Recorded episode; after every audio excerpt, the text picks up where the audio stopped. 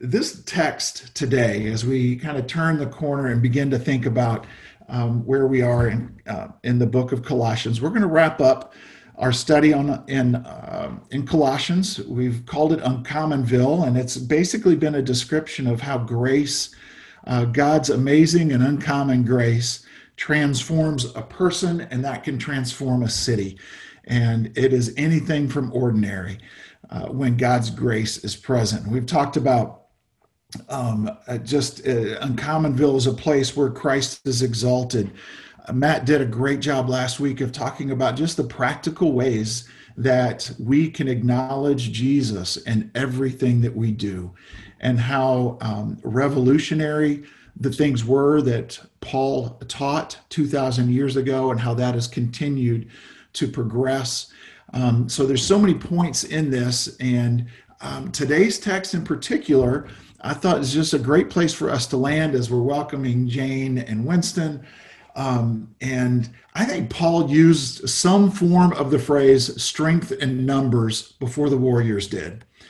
Uh, this incredibly gifted, anointed, brilliant apostle knows that Jesus is the hero of the story and also that a kingdom work is never up to a single person alone. And so he concludes his letter noting the many people who play irreplaceable roles in the church of Colossae and in his own life as an apprentice and follower of Jesus. And we get this feeling that he is not just saying, Hey, I'm so thankful that these people could fill these roles and, and get plugged in to do these certain tasks. Um, these are people that he wrapped his arms around. And uh, that's uh, the picture that I want us to have as we go into this. Uh, this time last week, as I mentioned, I was in St. Louis. Callie and I got to go back and spend some time with family, and I got to reconnect also with some friends.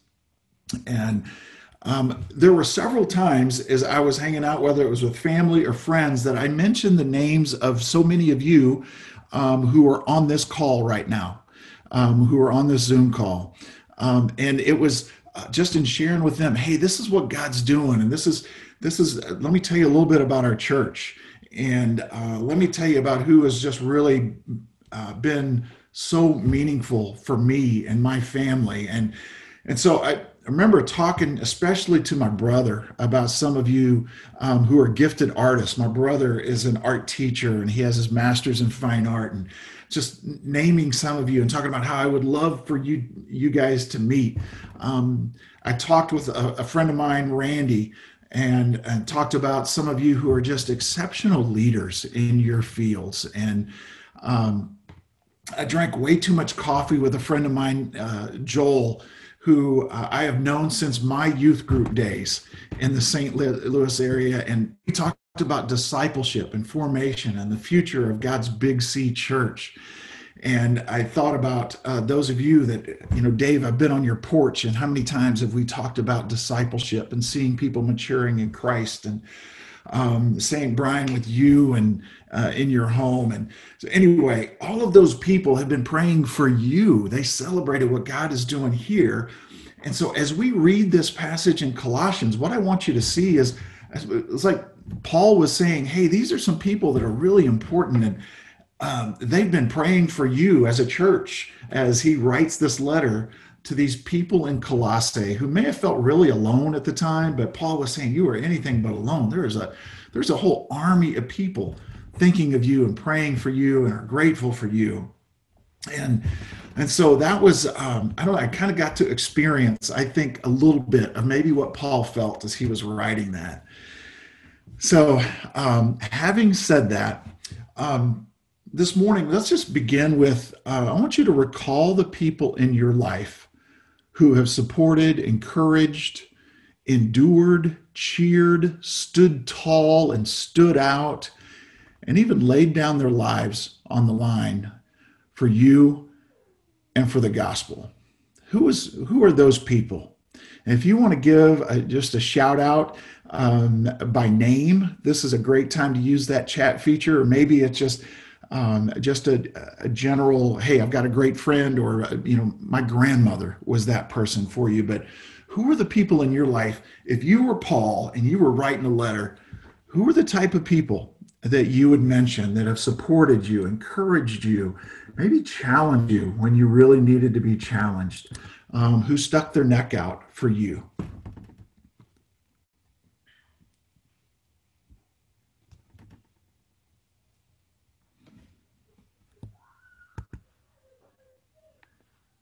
Seeing some of these as they're as they're popping up here.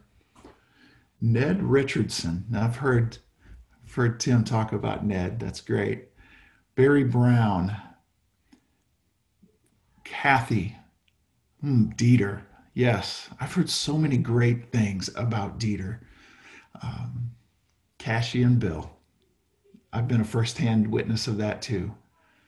Mm, Michelle and Mary Beth. Just in general, Abby's thanking her faith community people. That's great. Hmm.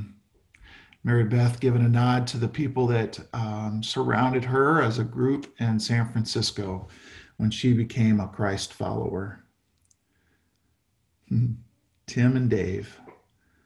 Christine, your mom. That's great. And she's with you today.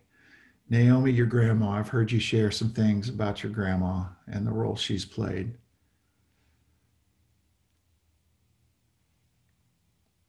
and Brenna says Naomi. That's awesome too. So as we as we go through this, I'm, uh, we're not going to read the whole passage, verses seven through eighteen, all at once, but um, we're going to hear names that maybe we're hearing for the first time, or it just seems like a real random. Who in the world is this? If if you're like me and you've listened to, uh, you've watched the Oscars, and they get to that part where they start thanking all the people who were meaningful to them as they are holding their award if you're like me, that's that's when you get up and walk out because rarely do we know any of these people. Uh, but I want you to hang in there with me.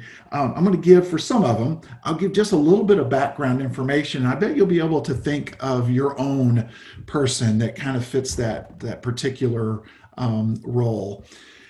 Um, so, beginning in Colossians four, uh, verse seven. Let me read some of these verses to you. And if you've got a Bible, I encourage you to to grab one or use a, a, Bible app to follow along. I think that will, will help you in this.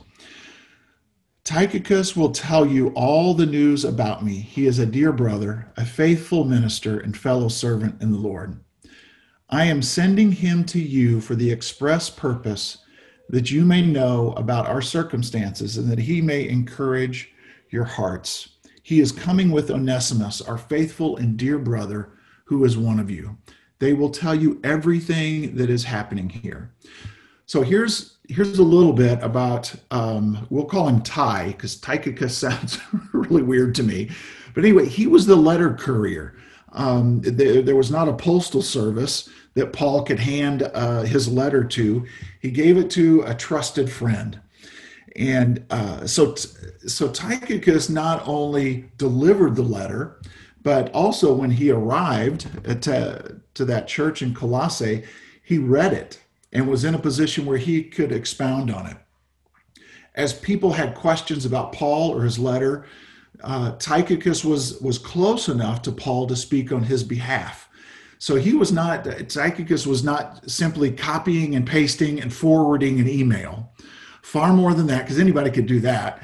Far more, um, he had been immersed in this message of the letter and had a personal friendship and connection, a ministry partnership with the author of the letter. And so uh, Tychicus was not only able to read the letter, but he was also able to read between the lines of the letter, if you know what I mean. And maybe you have someone who knows and loves you that well. Um, they are someone that can read you, so to speak not just something that you wrote, but they can read you like a book. And to know someone um, like that, they know how you're doing. And uh, this is someone that, that that would be able to to really walk with you in a very close way. And I believe that Tychicus was one of those people in Paul's life. Um, who knows you so well that they could share your thoughts? And who would you trust really to represent you because that's kind of the the person that that Paul was uh, was leaning on there. Um, Onesimus is mentioned, and he is also mentioned in a, another letter that Paul wrote in the New Testament, a letter that he wrote to a man by the name of Philemon. Onesimus was a runaway slave. Philemon was his master and a member of the church of Colossae, and Paul led Onesimus to a saving faith in Jesus, and then encouraged Onesimus to go back to Philemon. Now, not sending him back as a slave, but rather as a beloved brother in Christ, someone who had proved himself faithful. So these two, to begin with, were um, you could kind of equate who are the people in your life that you would describe as dependable? Who are the dependable um, people in your life? And maybe flip that around. Um, who would consider you to be a dependable and consistent presence in their life? Verse 10 My fellow prisoner Aristarchus sends you his greetings, as does Mark, the cousin of Barnabas. You have received instructions about him. If he comes to you, welcome him. Now, the backstory is what makes verse 10 uh, really pop. This is like, oh, wow. I, it, um, if you really kind of knew the backstory, you would hear this and go, wow, I, uh, this is great news. Um, the backstory is we know from reading in Acts that a rift has developed between Paul and Barnabas over Mark and his role in the ministry and they chose to go their separate ways in ministry. John Mark had rejoined Paul after their separation during Paul's first missionary journey. So I just want to say this is an example of two very godly people who had disagreements. There will be disagreements among Christians, but in this example between Paul, Barnabas, and John Mark, we can be encouraged that disagreements and fallouts can be restored, that relationships can be restored.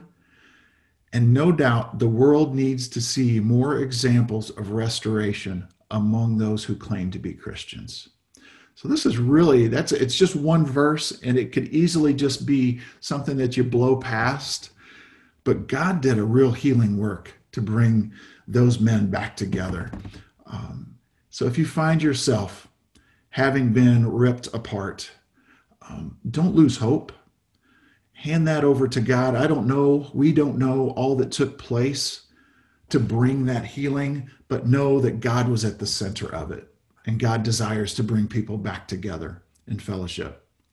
Continuing in verse 11, Jesus, who is called Justus, also sends greetings. Now, as you can imagine, to have the name Jesus in that day um, was was pretty uh, was very eye opening. And so it was very common for anyone in that day in particular who was named Jesus to to include also known as so that they um, just as a as a picture of humility really would say uh, i um, have submitted to the authority of the messiah of jesus. So jesus this person who is called Justus, also sends greetings. Verse 11 continues these are the only jews among my co-workers for the kingdom of God, and they have proved a comfort to me. Epaphras, who we read about earlier in this in this story, Paul goes on to say, Epaphras, who is one of you and a servant of Christ Jesus, sends greetings. He is always wrestling in prayer for you that you may stand firm in all the will of God, mature and fully assured. I vouch for him that he is working hard for you and for those at Laodicea and Hierapolis. It's interesting that Epaphras is the only one in this letter that Paul singles out as one who has been fervently, passionately committed in prayer. When we care deeply for people, um, we pray with passion and conviction for them. And the opposite of that is also true. And by that, I mean that if we commit to consistently pray for people, we will find growing within us a deep care and love for the people that we're praying for. I don't remember when I first heard this phrase, but um, it goes something like this We may not talk to our friends about God because we are not talking to God about our friends. Let me say that again. We may not be talking to our friends about God because we've not been talking to God about our friends.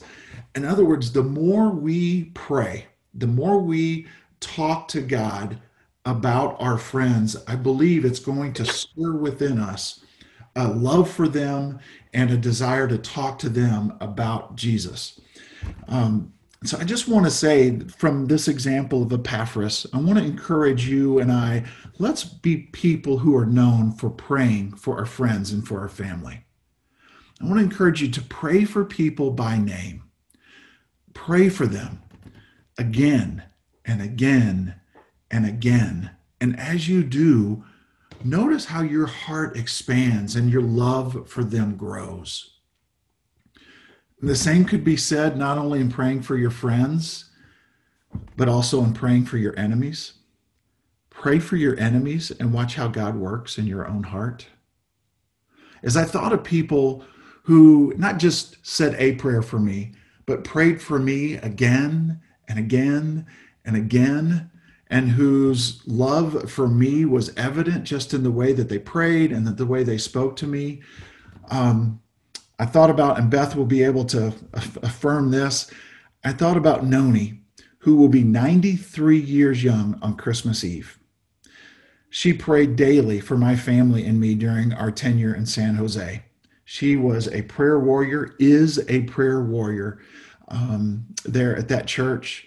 And her prayers daily for my family and I made such a difference. Dan and Debbie Mackey, who um, are dear friends of ours, they now live in Nashville. Um, when I talk to them, they remind me, hey, every day we pray for you and your family by name. Several of you have told me uh, that you pray for me and my family every day. Um, I was blessed to grow up in a home where my dad prayed for me every day for over 40 years before he passed away back in 2012. This past Thursday night, we prayed and we sang in the breezeway, and it was a powerful and moving time of prayer. You don't have to be in the breezeway to pray. I'm saying join us in prayer. Pray from your home. Pray for your family and friends as you drive in those cases, make sure you pray with your eyes open as you drive. Pray for your family as you wash dishes and fold laundry. Go for a walk and pray for your family and friends. Go for a walk with your family and friends and pray for them. Pull out a journal or a notebook and write out your prayers, simply writing the names of the people that God brings to mind as you sit there with pen in hand. As you lay your head on your pillow tonight, breathe a prayer for the people God brought across your path today. If you wake up in the middle of the night tonight, pray. When you wake up in the morning, Monday morning, pray something like this Lord, you know each and every person I will interact with today. Help me to be a blessing to each person I meet. Now, you may be thinking, Gary, will all that praying really impact the people that I pray for? And I can say with confidence, maybe, maybe. But this is what I do know praying will impact you. Praying for other people will expand your love and care for the people you are remembering in prayer. A characteristic of Uncommonville is that it is a city or a neighborhood of praying people, of people who deeply love and care for one another and that love and care is nourished through prayer. At the beginning of my book, Uncommonville, I wrote about my dad praying for the people of O'Fallon, where he was called the pastor. And he stopped at that city limit sign. He wrapped his arms around the sign and he prayed for the residents of that city. Did that instantly change that city? No. But it was obvious it did a transforming work in my dad, who spent the next 18 years making himself available to the people of that city. Let's pray for our families. Let's pray for our city. Let's pray for our immediate neighbors on our block. And let's invite God to do a transforming work in us, as that takes place. I'm going to skip down and uh, just mention a couple other people in this passage. Um, in verse 15, uh, Paul mentions um, a lady by the name of Nympha and and the church in her house. Give my greetings to the brothers and sisters at Laodicea and to Nympha and the church in her house. As I read that verse, I thought about here we are, we're sliding into our eighth month of adjusting to life during a pandemic. And thankfully, this area has seen fewer cases, which has led to the loosening of certain restrictions. Although I hear that uh, San Francisco is kind of the city has taken a step back, but at this point in Marin, um, we have entered into uh, the orange tier, which means we are allowed to gather indoors at 50% capacity for worship. And this is great news for sure. But I want to I want to make sure that we don't overlook the great things that have taken place as we've continued having church in houses. Some of our groups are meeting part time in person on back patios, and of course, we still gather together virtually. Um, I was talking to Heidi, and uh, she is one of several of you who have been very intentional to host small numbers of people. Uh, she has hosted small numbers of people in her backyard uh, projecting movies on uh, on a wall on her backyard in her back behind her house, and she's intentionally inviting neighbors and friends to do life together. Um, I hope I don't say this so much that you start tuning it out, but how can your house be a place for your Christian and not yet Christian friends to gather? I don't know if you're aware of this, but there is no evidence that Christians met in church buildings until the third century. So for 300 years, God's church, the people, flourished as they met in homes. Those early Christians seem to have chosen their meeting places on the basis of, get this, convenience and expediency. Not too long ago, just a few Sundays ago, while hanging out at, at Brian and Stacy Kaplan's home, two of their neighbors spontaneously showed up. They stopped by. Uh, it's a couple that Brian and Stacy have befriended. Uh, the people that they're praying for, and I know I'm overstating the obvious here, but that neighborhood couple will never spontaneously stop by 150 North San Pedro at our church building. Yeah, they make someday make plans to do that to join Brian and Stacy for a worship service at our building. But the most convenient and expedient place for them to encounter Christ is with their next door neighbors, Brian and Stacy, in their home. Just the other day, Beth and I had a great time hosting our new neighbors. Uh, they moved in about two weeks after we did across the street. Uh, they came over for some simple appetizers and wine on a Tuesday evening. And in those moments of laughter and getting to know one another, I sensed God's nearness and God's presence in our midst. I don't know what God is up to in that, but whatever it is, I, I want to be a part of it. And I wondered, what if the forced closure and restrictions on our church building ended up being the best thing that could happen to advance the kingdom of God? What if closing a church door and opening the door to your home was the beginning of God's will being done in Marin as it is in heaven? Paul said thank you to a lady who opened up her home, invited people in so they could hear and witness the gospel firsthand. In verse 18, Paul says, and just in case you forgot where he was writing from, he says, I, Paul, write this greeting in my own hand. Remember my chains Grace be with you. Remember my chains. Paul wrote from a prison cell. Paul wrote this letter to the clanking sound of iron chains, each movement of his hand directing a small symphony of iron against stone. And these sounds reminded Paul that there is always a cost to obedience. Those sounds reminded Paul that what he called his friends to join him in was radical. It was a radical call to follow Christ. But that cost never kept Paul from singing and worshiping. And the chains were, in a strange way, the instrument playing notes to which Paul sang songs of praise. Now, I don't know that it was uh, this same time that he was uh, writing this letter. In fact, most likely it wasn't. But we read back in Acts 16 a story, another time when Paul and his good friend Silas were ordered to be beaten, and after they had been severely flogged, uh, they were thrown into prison, and a jailer was commanded to guard them carefully. In Acts 16, verse 24, it says this When he received these orders, he put them in the inner cell and fastened their feet in the stocks. About midnight, Paul and Silas were praying and singing hymns to God and the other prisoners were listening to them. Before we partake in communion, I want us to pause again and we're going to lift our voices in song.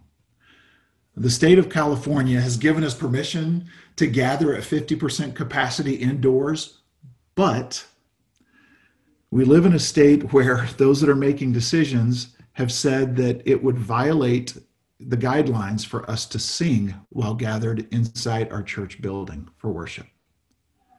So let's each sing here where we are, right here where you are, in your home, in your car, on your back patio.